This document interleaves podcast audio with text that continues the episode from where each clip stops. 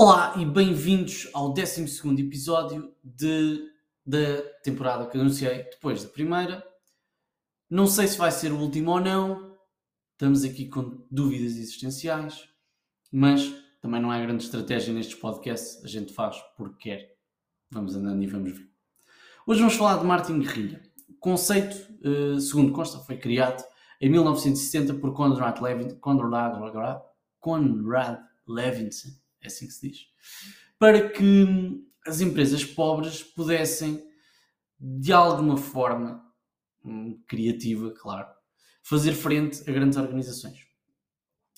Talvez o tipo tenha sido o Robin dos Bosques do Martin.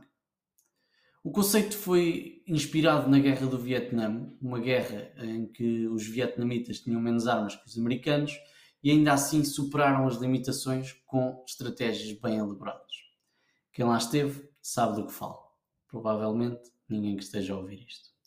O principal motivo para o sucesso do Martin Guerrilha julgo ter sido o facto de fugir à normalidade na interação com o público.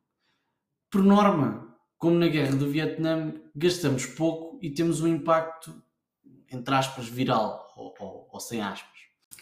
Criatividade e inovação são elementos-chave em todas as áreas. E nesta não é exceção. Dizem vários especialistas em comunicação que o design é irrelevante, que devemos entregar a comunicação da marca única e exclusivamente ao marketing. E alguns até vão mais longe, dizem que se deve entregar a comunicação da marca única e exclusivamente ao marketing performance. Claro. E quando eu quero mudar de pneus, vou à recaustagem quando quero pintar o carro vou à recaustagem e quando quero um carro novo também vou à recaustagem. Parece-me que são departamentos que devem trabalhar em conjunto. Mas sou eu que o digo. Posso estar errado.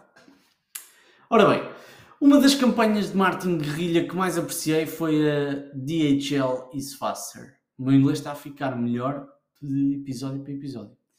A DHL, uh, ou a equipa da DHL basicamente aquilo que fez foi desenhar uma caixa em papel termossensível, em português é um papel que reage à temperatura, um, portanto esconde a impressão quando está frio e a determinada temperatura mais alta mostra aquilo que está por baixo.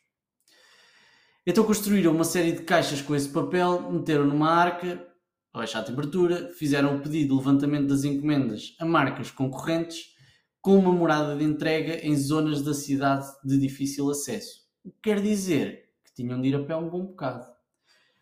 Quando os tipos recolhiam a encomenda, a caixa era preta, quando entregavam, bem, tínhamos a UPS e outras a passear na cidade com caixas da DHL.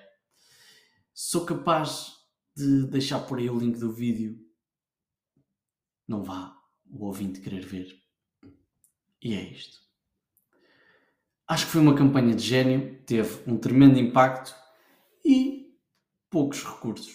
Para além do, das caixas, tiveram que pagar as entregas. E é só isto. Se gostar, goste. Se não gostar, não goste. Aquele abraço.